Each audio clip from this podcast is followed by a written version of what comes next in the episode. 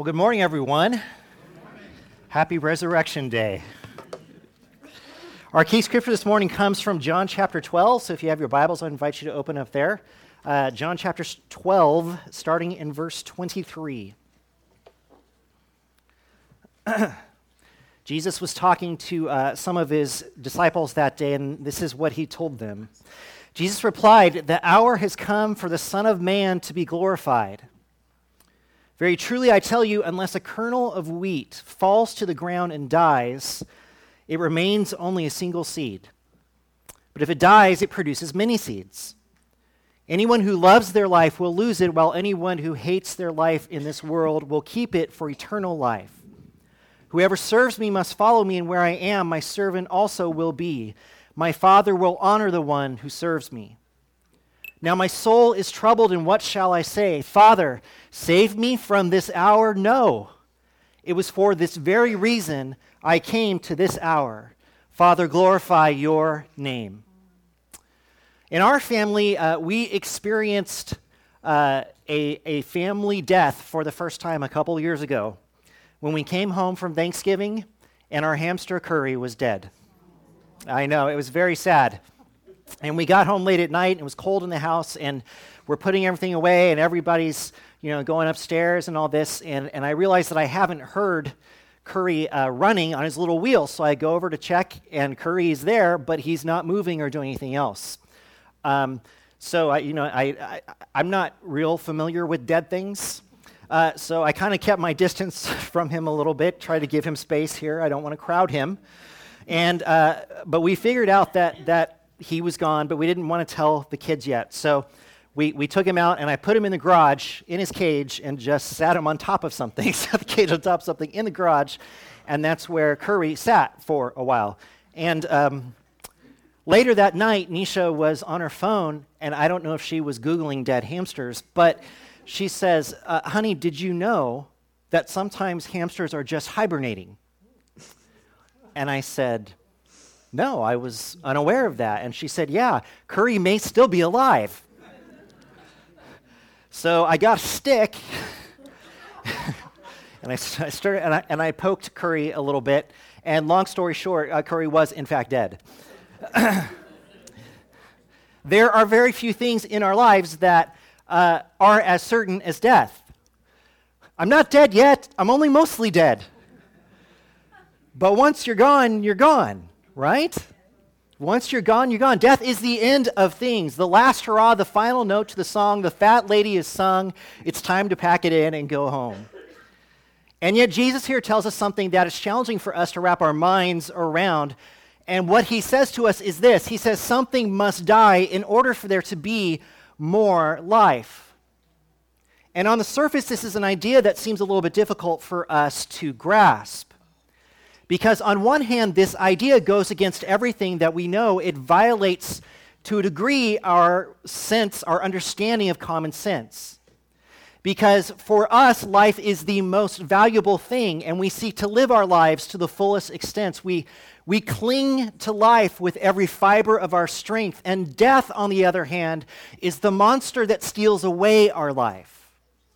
It is the thing that we are constantly running from and trying to get away from and avoiding at all costs. But Jesus says something here where it sounds the opposite. Something must die in order for there to be life. So, what does Jesus know that we don't know? Well, a lot, actually. But here's the thing the world is actually designed so that on a regular basis, death brings new life on a regular basis. One article states that decomposition, the death of one thing and its rotting and breaking down, isn't just the end of everything, it is also the start, because without decay, none of us would exist. He says life with life would end, this is funny statement here, life would end without rot. It's what he says. Decomposition releases the chemicals that are critical for life. The most important thing recycled by rot is the element carbon, and this chemical element is the physical basis of all life on Earth. After death, decomposition releases carbon into the air, soil, and water, and living things capture this carbon. And when they capture that carbon, guess what they do? They create new life. From what? From death. So maybe Jesus isn't so crazy. But what is it that he says us here? He says, unless a grain of wheat, one single grain, falls and is buried into the ground where it actually dies, it will not become a new blade or stalk of wheat that has more and more wheat on it. And Jesus here was talking about himself because he understood what his death meant. That by him going to die, that this one death would generate new life for all. That one death would generate new life for all. And this death doesn't just lead to new life, it leads to abundant life. One dies and allows for new life for many. And, church, we are here to celebrate something amazing today. And that is this that Jesus Christ has redefined the meaning of life and death. Jesus Christ has redefined the meaning of life and death. And death is not the end. In fact, it's the beginning.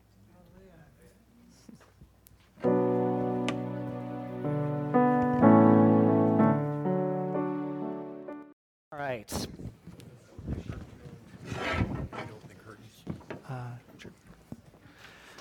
All right, time to dismiss our kids. If you have uh, a kid this morning that fits into one of those categories, you can uh, send them either upstairs or to the back hallway for children's church. Everyone else is stuck with me.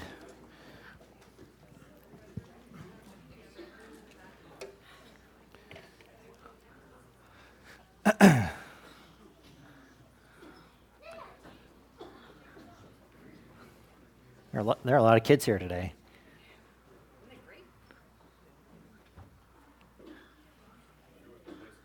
We're close. Hold on. Almost there. Okay, talk amongst yourselves. I like Easter because.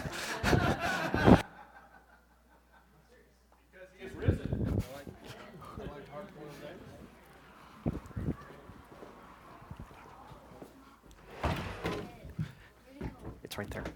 So click on that window and then go to play at the top.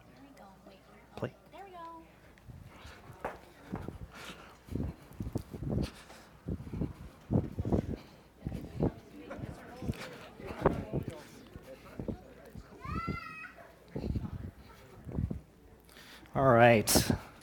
We are back in action. Um, probably most of you have some sort of uh, something that gets on your nerves every now and then. Um, please do not look at someone in the room or blurt a name out loud because that's just mean. And today's Easter Sunday, and we're nice on Easter Sunday. Uh, but some of you, you know, there's, there's something. We all have pet peeves. We all have something that kind of gets on my nerves. And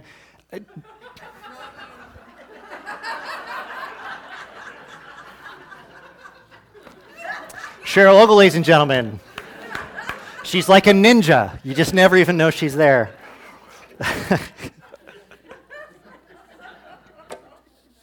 if you have never been to church with us before, this is what we're like. So just get used to it. Just get used to it. Uh, for me, there are several pet peeves that I have, but one of them that always gets on my nerves is when I, um, I go to something and I expect something to be inside that something, and yet I find that that something is empty. For example, I've made my coffee in the morning, and I open the refrigerator and I reach in and get out the, French vanilla coffee creamer, and I open it up and I hold it like this over my coffee cup, and there is a drip right? Oh, I want to shake my fist to the heavens. Uh, or perhaps these are just things that happen in my house. So they probably don't happen in any of your house. Uh, I, I get the box of cereal out and it feels a little light, but I've been thinking for the past like hour about eating this cereal. And I open up the box and there's like three Cheerios left. but the box was in the pantry. Uh, or, you know, the soap in the shower. But here's the worst one um, toilet paper in the paper dispenser. Yes, we have all been there at one time or another.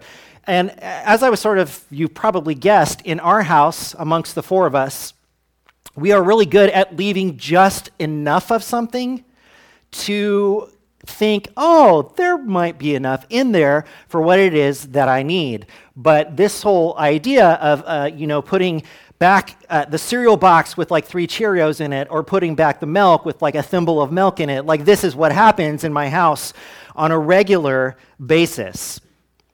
I don't like expecting there to be something inside of whatever it is, and then opening up and finding out that it's empty. I don't like it. Now, I'm going to define for you this morning the word empty. Uh, you may think you know what it means, but maybe you're going to learn something new this morning. Uh, here is what the word empty means, okay? Uh, containing nothing, not filled or occupied. Here are some other words you could use vacant, unoccupied, uninhabited, untenanted, clear, free, bare, desolate, deserted, or abandoned. All of those words can communicate the idea of being empty.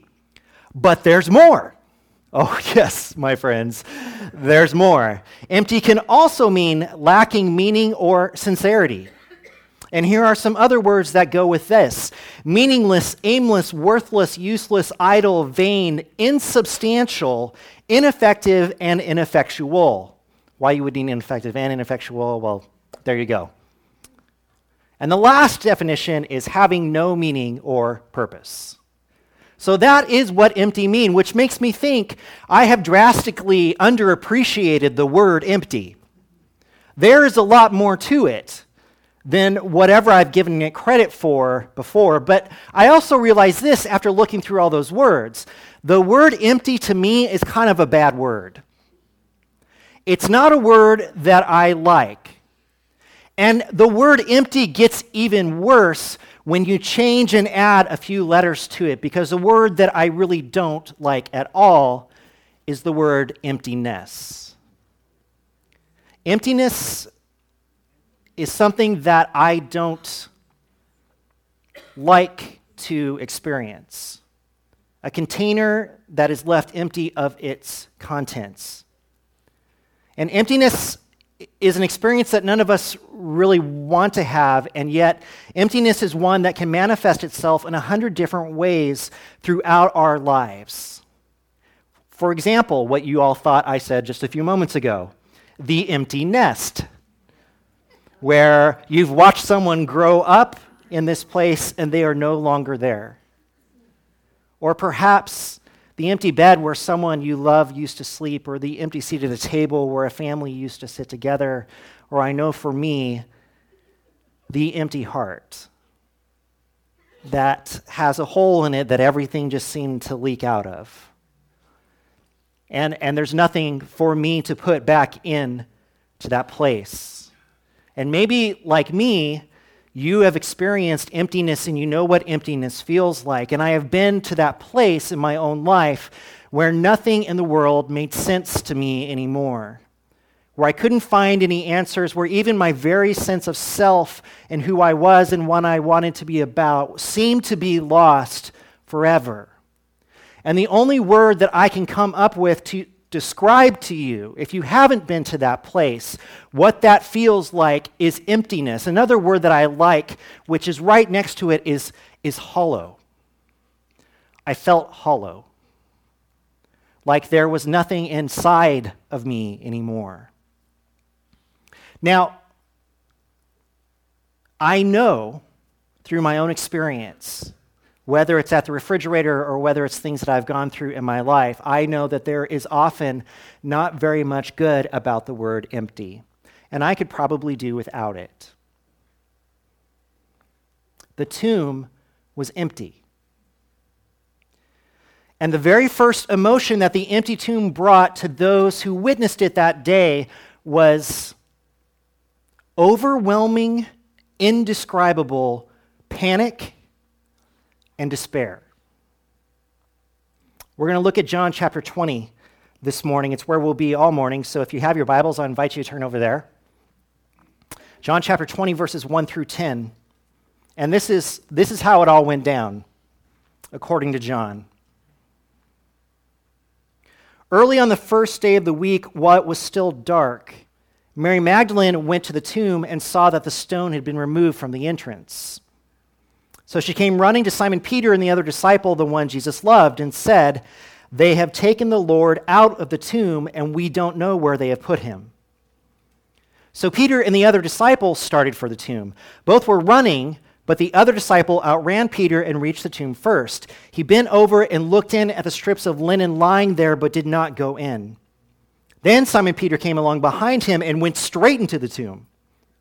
He saw the strips of linen lying there, as well as the cloth that had been wrapped around Jesus' head. The cloth was still lying in its place, separate from the linen. Finally, the other disciple who had reached the tomb first also went inside. He saw and believed, but note verse 9, please. They still did not understand from Scripture that Jesus had to rise from the dead. Then the disciples went back to where they were staying. Sometimes it takes your mind a few moments between your eyes and your brain to realize what it is that you're seeing or what it is that you're not seeing. I used to have a motorcycle uh, when I lived, bought it when I lived here the first time as a youth minister, and um, I rode it like five times. It was an amazing experience. And but uh, when, we, when we moved to Antioch, I, I, parked the motorcycle in the garage, and we could park a car in the garage. We had the motorcycle, and it was sitting in front of the refrigerator. And one morning, uh, one Saturday morning, I got up. I was getting, you know, breakfast, and someone had left a little bit of milk in the milk, and there was not enough. So I went out to the garage fridge to get more milk. And so I go out there, and I'm, you know, I'm opening the door, and I'm dead, and there's a pair of shoes over here, and I'm not sure why they're there. And but I'm like, okay, I'm getting my milk. I'm going back inside. And I walk into the kitchen and I set the milk down, and it's like all of a sudden my brain realized what I did not see. The motorcycle was gone. It was gone. And I had walked through the space more than once where it sat before I realized it wasn't there anymore. Okay? Now, yes, I'm a weirdo. But number two, um, we need to, you, I want you to keep this in the back of your mind because it's relevant to us this morning, okay? Sometimes it takes our brains a long time to adjust to what we are seeing or not seeing. Okay, that's important because we're going to have a moment like this in just a moment. But it's difficult okay, then for us to even begin to comprehend what Mary felt when she walked into the tomb that day and there was no body. Now, as she walked up and she sees that the stone is rolled away, she already notices that there's something. She was probably going to have to ask someone to help her roll it away, but she gets there and the tomb is already open. So that's weird, number one. But she walks in there and the body is gone. And what does Mary do? She panics. Why does she panic? Why does she panic? Because Jesus' body is supposed to be there. Why is Jesus' body supposed to be there? Because he's dead. And this is the place. This is the place where you go to remember your friend who died. This is the place you go to cry over his grave. This is the place you go to scream to heaven about what happened why? Why? Why am I here? Why is this here? What is happening? And when the, if, with the week they had just experienced of Jesus coming into Jerusalem, of Jesus confronting teachers, of this tension within the city building up, and, and just building up to this crescendo, and finally Jesus being arrested and taken off and tortured, this is just the worst possible thing that could have happened. His body is gone. And she doesn't know where it is. And so what does she do? She runs back and she says, Guys, Jesus' body is gone. They're like, What? And so they run to go see. And they get there, and John sees the empty tomb, and he's kind of like this. Peter does what Peter does, and he runs right into the tomb. He probably hit the back wall first before he stopped. But he sees, and then John comes and looks, and they all, these men who have heard Jesus, have know what Jesus is about, they both leave and just leave her there by herself.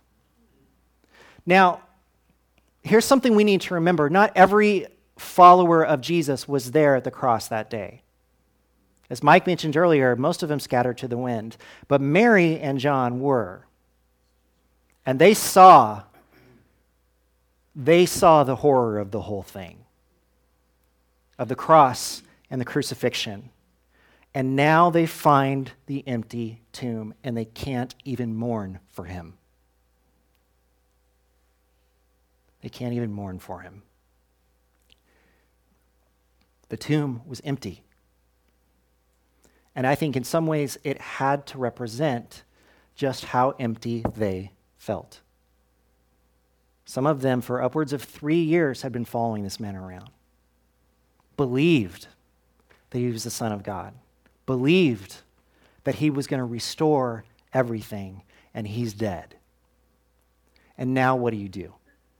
You who've left your family and your friends behind. You who don't know where to go or what to do, or even if it's safe for you to leave the house that you're hiding out in.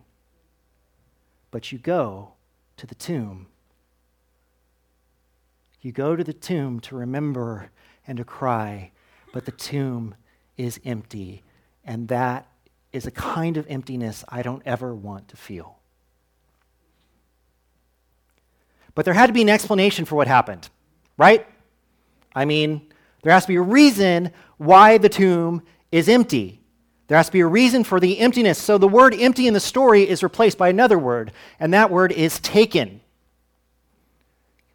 Taken. Look at what, uh, what happens next. Starting in verse 11. Now Mary stood outside the tomb crying. As she wept, she bent over to look into the tomb and saw two angels in white seated where Jesus' body had been, one at the head and the other at the foot. They asked her, Woman, why are you crying? They have taken my Lord away, she said, and I don't know where they have put him. At this, she turned around and saw Jesus standing there, but she did not realize that it was Jesus. He asked her, Woman, why are you crying? Who is it you're looking for? Thinking he was the gardener, she said, Sir, if you have carried him away, tell me where you have put him, and I will get him. Now, I told you just a moment ago, sometimes it takes a while for our brains to catch up. I mean, any of you that have been through any sort of traumatic experience where you've lost someone, like it takes time to adjust to understanding what the new normal and what life is after you go through something as jarring as what they've gone through. And keep in mind, Mary saw him die in the most awful way. So she's left there to cry. And there is only one reason that she can think of that his body is not there. Somebody came and broke into Jesus' tomb and took his body somewhere else. That's why he's not there.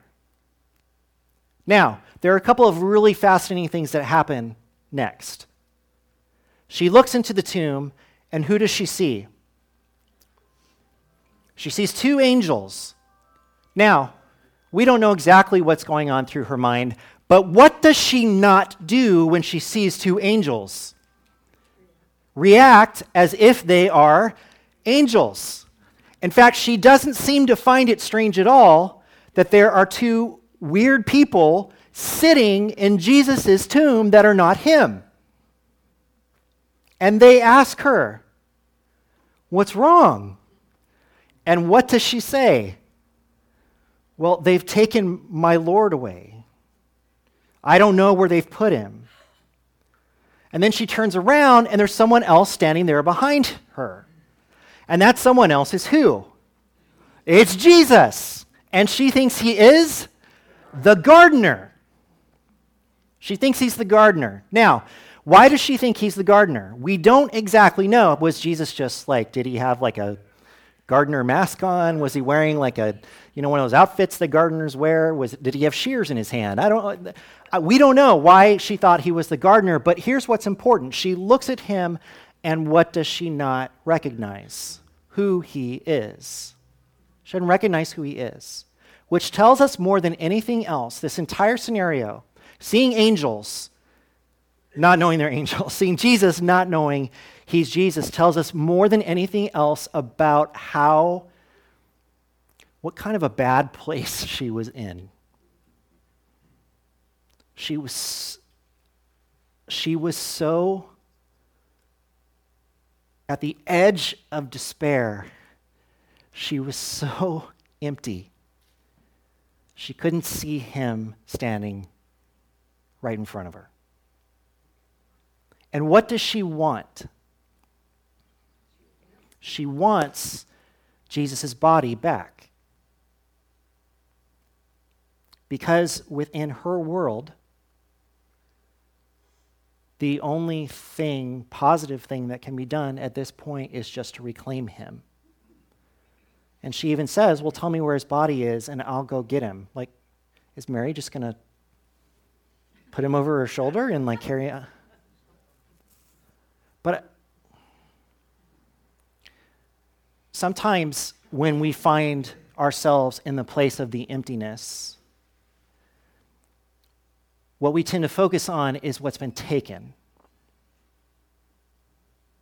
what we lost, what should be here but isn't here anymore,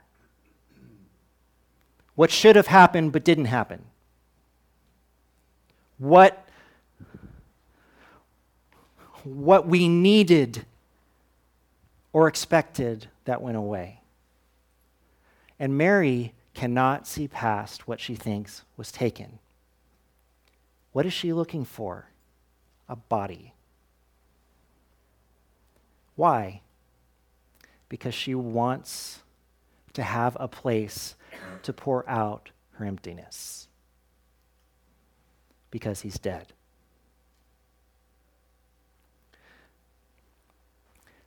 The good news, though, is that just as empty changed to taken, there's another word that gets introduced into the story. And that word is risen.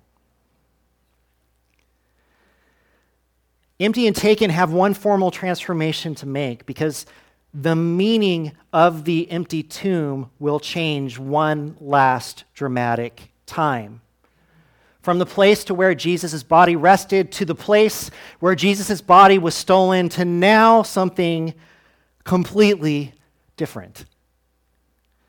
Verses 16 through 18.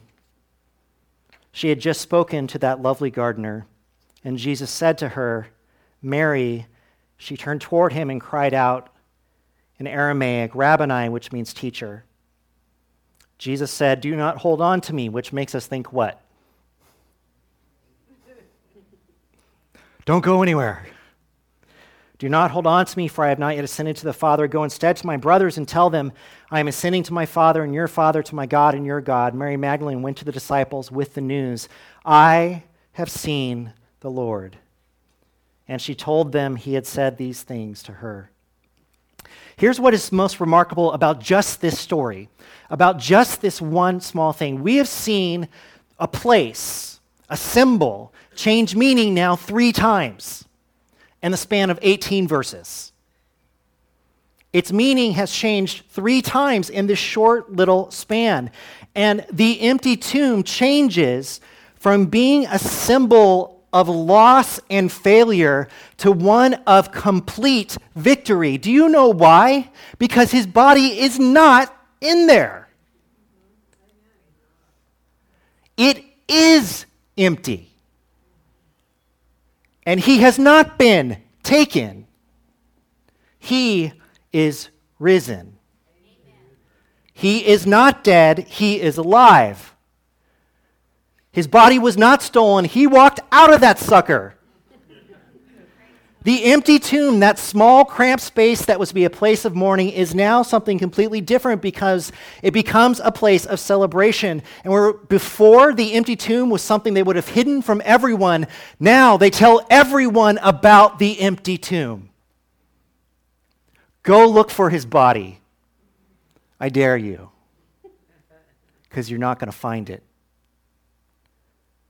The tomb is empty, and he is alive.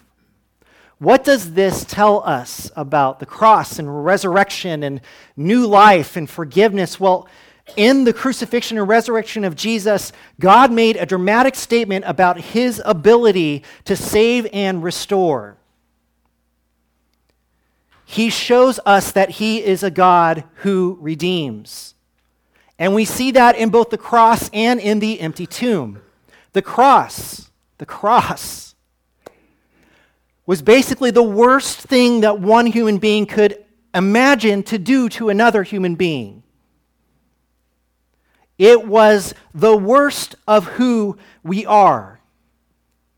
And we now wear an implement of death and suffering and torture around our necks.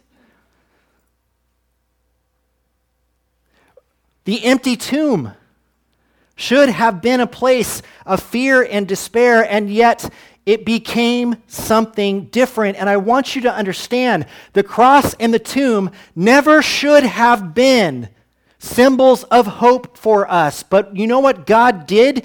He redeemed those two awful things. He redeemed those two awful things. And by sending Jesus to the, to the resurrection by the way of the cross, he has shown us that he is capable of redeeming the worst of us and the worst in us because God has already seen us at our worst. God has already seen us do the worst we can to him and to his son, and God sent that son to this place to die for us, that through his resurrection we might have life. And he takes, this is amazing, he takes what we created to destroy to bring new life. What we created to destroy, what we created to house the dead, God turns those into things that when we look at them, they mean new life for us. This is an important message to everyone who feels lost in their own failures and mistakes, who can't seem to understand how God could love someone like me or you. Do you know what I've done? Do you know where I've been? Do you know what kind of person I am? But God has used the worst of us, the worst in us, to redeem us. And we praise Him for that today. Secondly, the resurrection of Jesus is a reorienting event. That means that once you encounter the resurrected Jesus, whatever direction you were going, it changes. Because he's not dead, he is alive. And all the disciples would have chosen for things to go back to normal, back to how they were before this happened, but that's because they didn't understand that Jesus was alive yet. And they were asking all the wrong questions. Can I go home? Is there still work for me to do? Who will accept me? And then they see the resurrected Jesus, and the world shifts. The world shifts. And it's no longer about can I go back home and will someone accept me? Instead, it becomes we get to take the resurrected Jesus out into the world and change the world. How do you, how do you get from A to B like that? The resurrected Lord, the resurrected Jesus changes everything. He changes everything. And when we talk a lot in this church about how the love of God in Jesus changes everything, but I want you to understand this morning that as we celebrate the risen Lord, when we say that Jesus changes everything. What we say is that Jesus changes what death means, He changes what life means. He rewrites the definition of impossible. There are words that he erases from our vocabulary entirely. And in the place of all of these things, there are new words that go out. Those words. He was dead, but now he lives. He is risen. And through his rising, guess what? You get to rise also.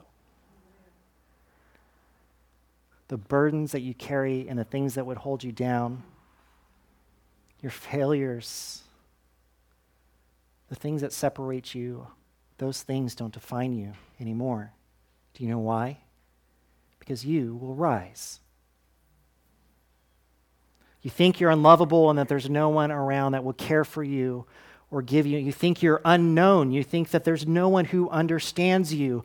But the cross and the empty tomb, they tell us that that's not really the story. In fact, they tell us that someone knows us better than we know ourselves. And even seeing how we are, still died and rose. And therefore, we are not defined by those things that others would use to hold us down or keep us back. We will rise. And in a world where death is the end of the story, Jesus says death is not the end of the story. It's only the beginning of the story. Because he is risen. He is risen. Let's pray. God, we are grateful for the fact that you know us and you don't just choose to tolerate us. God, you've chosen to love us.